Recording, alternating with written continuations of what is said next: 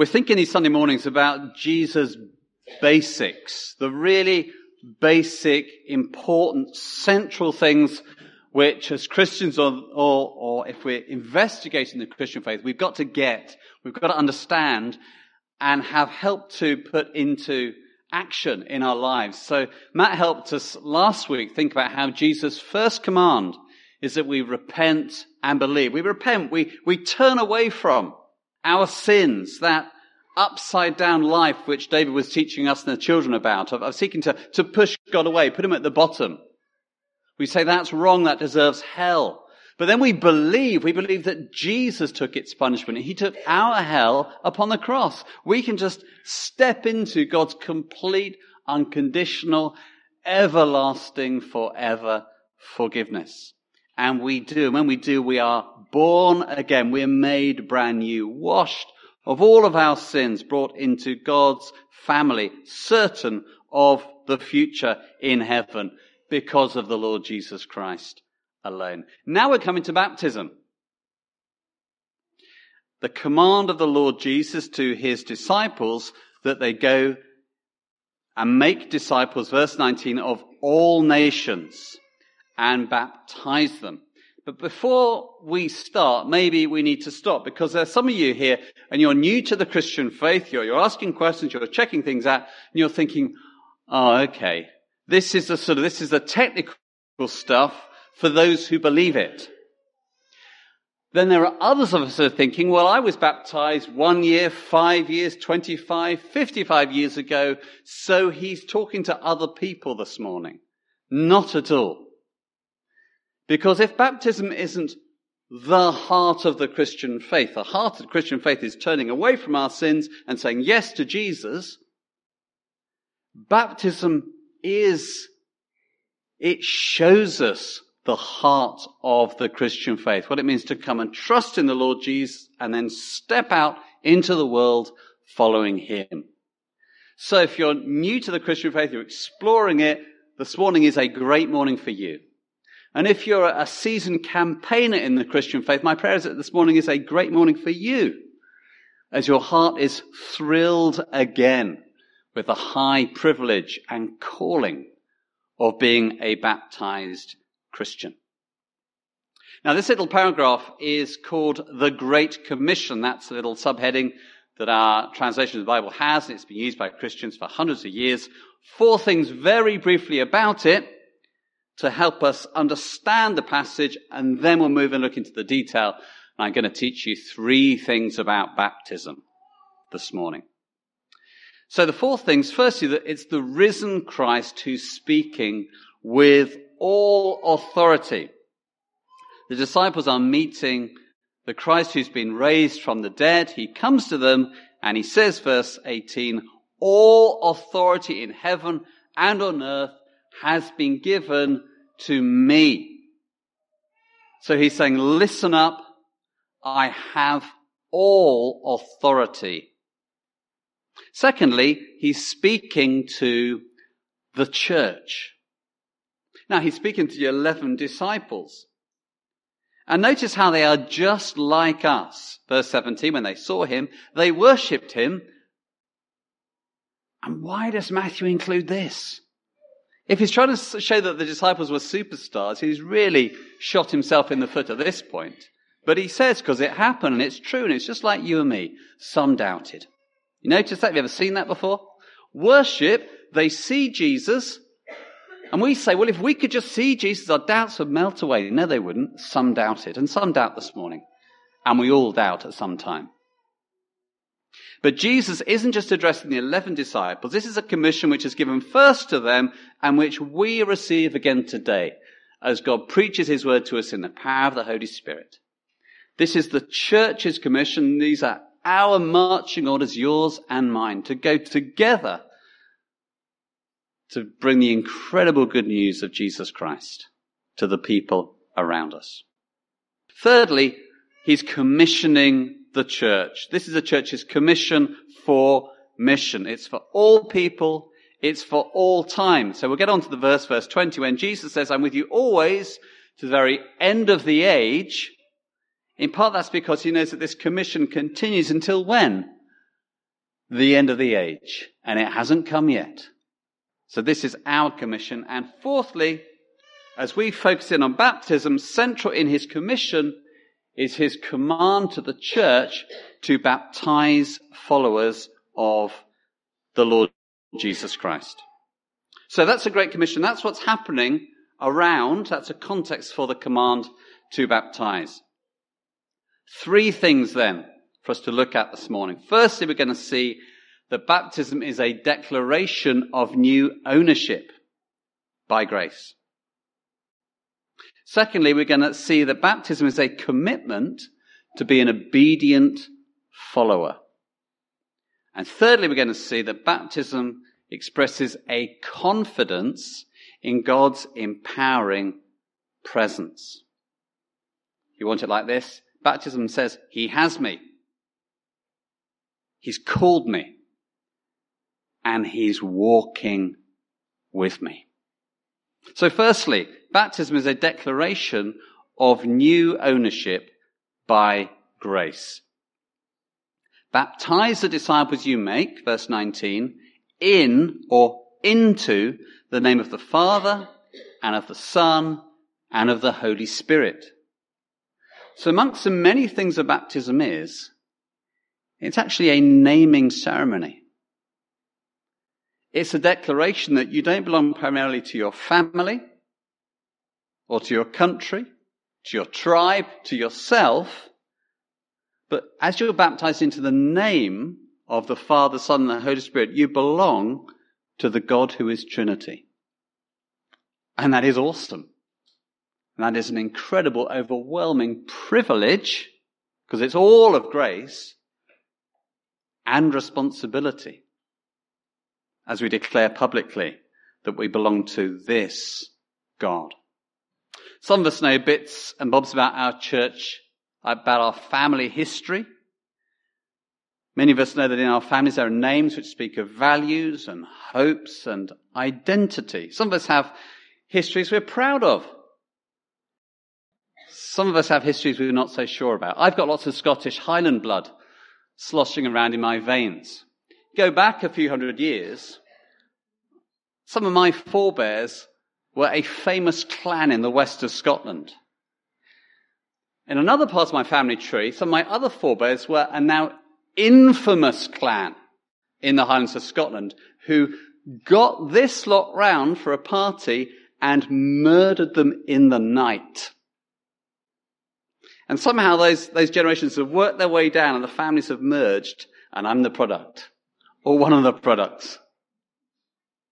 Baptism says, whatever your past or your present, if you're ashamed of your family, if you feel that you're maybe the victim of some of its shortcomings, if you're deeply proud of your family, you have a new family when you came to the Lord Jesus Christ, and the truth that that has come into your heart must now be declared publicly as you declare your new name.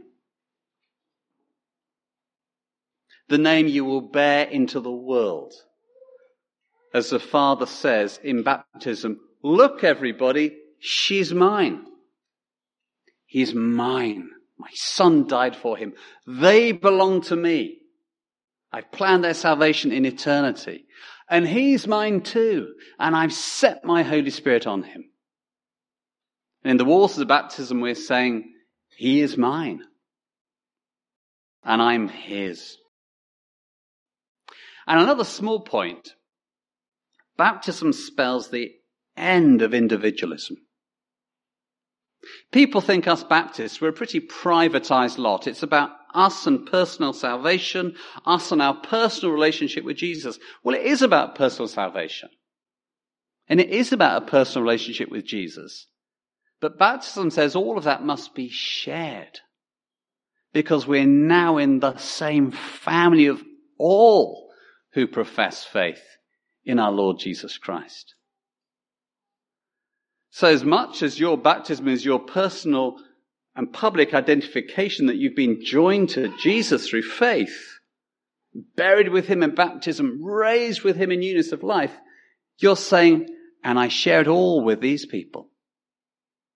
As we work out what it means to be the family of God.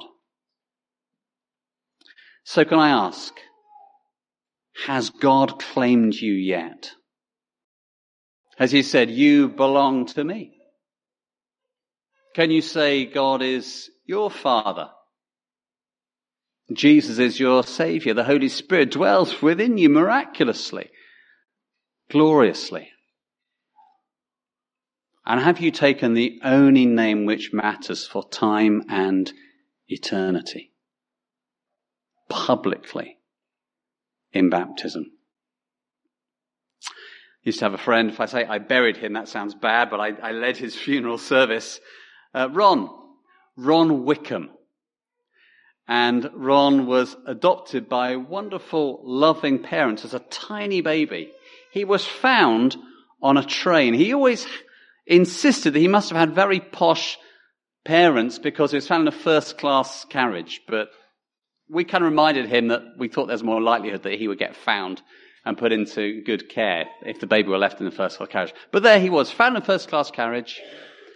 Uh, and then his name Wickham his surname wasn't the name of his adopting parents, great though they were, but that's the name that the agency gave him. Because where the train ended up was, was in a station called Hampton Wick. Wickham. His name was in a sense random and said so much about his heritage and where he'd come from with all its mysteries. But the name we receive at baptism isn't random. It says everything about where we're going. So why, if you're a Christian, would you not want to claim that name publicly? And if you've been baptized for many years, why would you not today want to rejoice that the world knows that you belong to such a God? Secondly, baptism is a commitment to be an obedient follower. It's a commitment to be an obedient follower. Baptism says, this has happened to me, but it also says, and this is going to happen to me. I will take up my cross, deny myself, and obey the Lord Jesus. So the disciples are commanded to make disciples. And the first call that they're to give to those who become disciples is that they are to be baptized.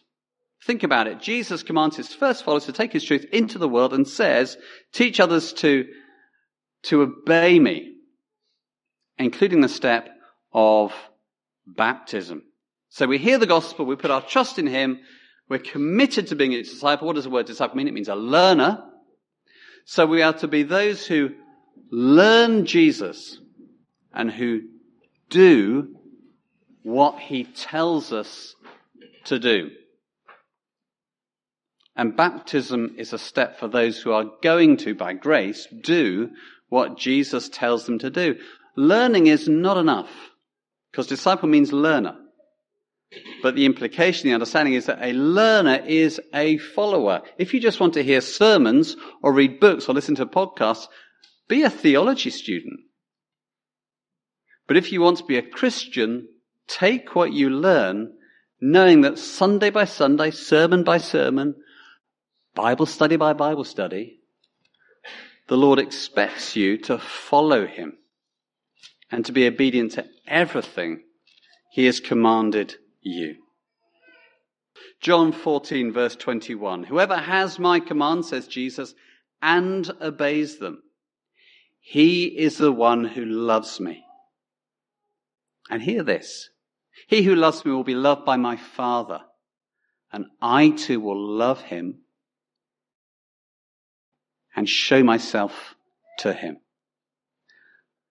So learn from Jesus, obey him, and heaven does not love you more, but what's the promise here? That knowledge. That heaven is smiling upon you. That you have fellowship with the Father and the Son as you obey His word. We don't get to pick and choose what bits of the Bible we want to obey we get a command to obey all of it as the risen Lord Jesus teaches it to us. Now, at this stage in the sermon, I'm going to take a bit of a risk, but I think it's an appropriate risk. I want to explore with you the question of who should be baptized. I say a risk because we're going to go a bit deeper here. And I read through my notes this morning. This might be fully 10 minutes of my sermon, but they're 10 super important minutes. As we think about who the church should baptize. We're a Baptist church, meaning that in our, through our leadership, in our statement of faith, we've made a decision which has been echoed by millions of Christians around the world and through time, that baptism is appropriate only for those who come to a certain age where they can understand the gospel, turn from their sins and trust in the Lord Jesus. That makes us separate from other gospel Jesus loving churches who say that it's biblical to baptize babies. So let's understand why we've got to, why, how we've arrived at where we have as a Baptist church. But don't worry, I'm going to speak with perfect respect and honor as I try as accurately as I can to explain how infant Baptists baptize children. Three points. I promise I'll be as concise as I can. And the third one is going to be the longest, okay? So if you think, oh, we're whipping through this, the third one's the longest because it needs to be. The first one. So who should be baptized? We need to think about the witness of scripture to baptism. What do we see? Who is baptized as we go to scripture? Well, in the New Testament, we see no babies whatsoever being baptized nor is there a single command to baptize babies. Now, infant Baptists aren't bamboozled by that. They say, well, if it's not explicit, it was obvious to the people in the time. Those of Jewish heritage applied circumcision to their babies. It was natural they apply baptism to their infants. As Christians, it doesn't need to be spelt out. They also would say, well, ancient cultures are far more family focused. So if, if the, the head of the family changes religion, the kids don't get the option. So if the dad is baptized, they would say it's, it's natural that the infants will be baptized as well. That's fine. I get that. I understand it. That is an argument by inference. We assume, we infer that that's behind the text. So the Bible's witness to infant baptism, there isn't a witness. Now, I don't mean that in any nasty way to those of you who are convinced of infant baptism. Yours, if you're that person, you're inferring that infants should be baptized in the silence of, the silence of explicit command or clear example. I'm going to look in more detail as to how infant Baptists come to a strong conviction that baby should be, should be baptized. But the second point is this the Bible's teaching on baptism. The Bible's teaching on baptism explicitly links baptism to a person's active trust in Jesus Christ for salvation and evidence of the renewing work of the Holy Spirit in their lives. So we know, for example, from the book of Acts, the order is repent, believe, be baptized. Nowhere is it explicit that the command is be baptized and hopefully in time you will believe and be made new. Romans 6 is a key passage as Matt read it to us where baptism is a sign that the believer has already died with Christ. Remember the image. Buried with Christ in baptism and being raised into newness of life. I'll read you the verse. Paul says of himself and fellow Christians, we were therefore buried with him through baptism into death, in order that just as Christ was raised from the dead through the glory of the Father, we too may live a new life. Now it's not a natural reading of that verse or the passage to say the picture of burial and resurrection of the believer in Christ, death to self, resurrection to new life, can be squared with what a tiny baby has undergone. They have not been united to Christ through repentance and faith. They can't obey either of those commands. If I can give you one more verse, 1 Peter 3 verse 12 says that baptism is a pledge of a good conscience. The infant Baptist says, yes, that's, that's a pledge of the good conscience which we hope that Christ will bring through his saving work later in the years in that individual's life. But the Baptist says, no, no, no. We go into the water saying, gosh, my conscience used to tear me to pieces. But Christ has made my heart new. And though I know I'm a terrible sinner, I have a wonderful Savior and my conscience has been cleansed. And my baptism is a sign of that work. Now, point three. This is the meatiest, and then we shall move to our final lesson about baptism. Baptism is the sign of the true community of God. Now, it will be unfair and actually offensive to, to say that many sincere Christians baptize their infants out of superstition or tradition. That's not at all true. Reformed infant Baptists place their argument largely on the validity of infant baptism, on the way they say God dealt with his people in the Old Testament, and the way he deals with his people now. So, what does that mean? In the Old Testament, they recognize that God gave his people circumcision as a sign for the infant boys, a sign of belonging to God's covenant made with the people of Israel. Now, the, old, the, the new covenant is open to all, and infant Baptists say that that covenant sign circumcision, well, it's equivalent baptism should be applied to the sons and the daughters of those who are in the church as a sign of the blessings of the covenant available to the infants. Now they'd say he or she needs their own faith. Baptism doesn't save. But the sign is appropriate. It's a sign that God loves to be merciful. But the Baptist disagrees on what grounds? Primarily this one. Baptists recognize that the covenants are actually very, very different. God's covenant love in Jesus revealed in the New Testament is very different from even the love which God's Old Testament people knew. Remind yourselves what the features of the Old Testament covenant. The covenant was ethnic to a specific people, outward to do with external laws, and demanding obedience as a condition of being saved and being right with God. The people of God belonged to God, but only some of them were in a saving relationship with God within that whole ethnic people.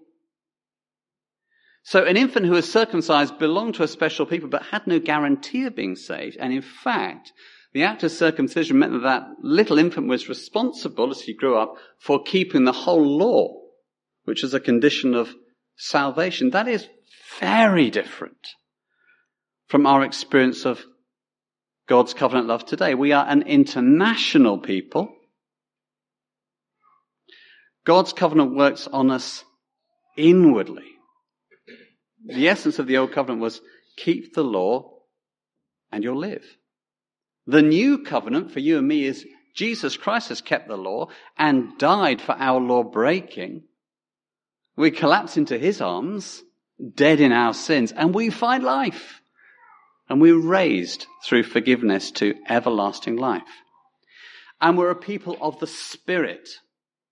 This is the age of God's dealings that we live in. We're people of the Holy Spirit. He wasn't given to the people of Israel. He's given to every person who trusts in Jesus Christ. So we want to stress the newness, the distinct and different nature of the new covenant for every follower of Jesus. We're an international community. God has made us new in our hearts. All our faith is on Jesus' law keeping. So in summary, the infant Baptist emphasizes continuity. So circumcision appropriate, then therefore baptism now. The Baptist recognizes the Bible's discontinuity.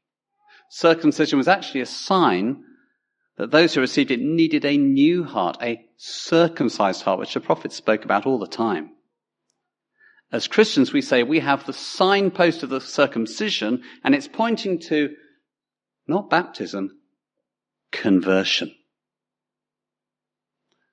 The cutting away of the sinful nature and the new heart gifted by Jesus Christ. Then having experienced that new heart, we say, the Lord Jesus has made me new as I put all of my trust in him. And I'm declaring that to the world. There's far more to be said there, and I've tried to prepare those notes as if some of my dearest infant baptizing minister friends were in the congregation so that they wouldn't feel misrepresented or offended. And that's only skimming the surface. If this is something you'd like to think more of, I have a wealth of materials which I would love to share with you. Little story, and then we've got five minutes to finish out the sermon. In 1812, three missionaries were sailing to India on two different ships, a married couple and a single man. As they studied their Bibles and prayed in the four months they had to sail, they just felt led to study the topic of baptism. And quite apart from one another, they came to this great conviction that baptism of believers was the Bible's teaching. Now, this was super awkward. All their friends and their sending financially supporting churches were infant Baptists. They knew this would bring them a whole load of misunderstanding, tension, and no more financial support. And baptism for all of us, surely all of us, is scary, awkward, inconvenient but necessary. We must be convinced of what the Bible teaches. We have a clause, as the members know, in our members' handbook that if you are convinced that infant baptism is scriptural, we want to honor you and respect you. Our majority position, of course, is as a Baptist church, but individuals need to make their minds up with an open Bible. And the single man who came to that conviction the three of them followed up and were baptized, but the single man wrote this in his diary later that year. Was this day baptized in the name of the Holy Spirit? Beg your pardon. Was this day, this is a bad mistake. Was this day baptized in the name of the Holy Trinity? The Lord grant that I may ever find his name to be a strong tower to which I may continually resort and find safety. And that's baptism. If the Bible teaches it, we do it. And we're not being baptized as individuals just to live the Christian life as best we can, but we're running to the name of the Lord who is a strong tower. And we trust him. Which takes us to the final point, which is that baptism declares a confidence in God's empowering presence.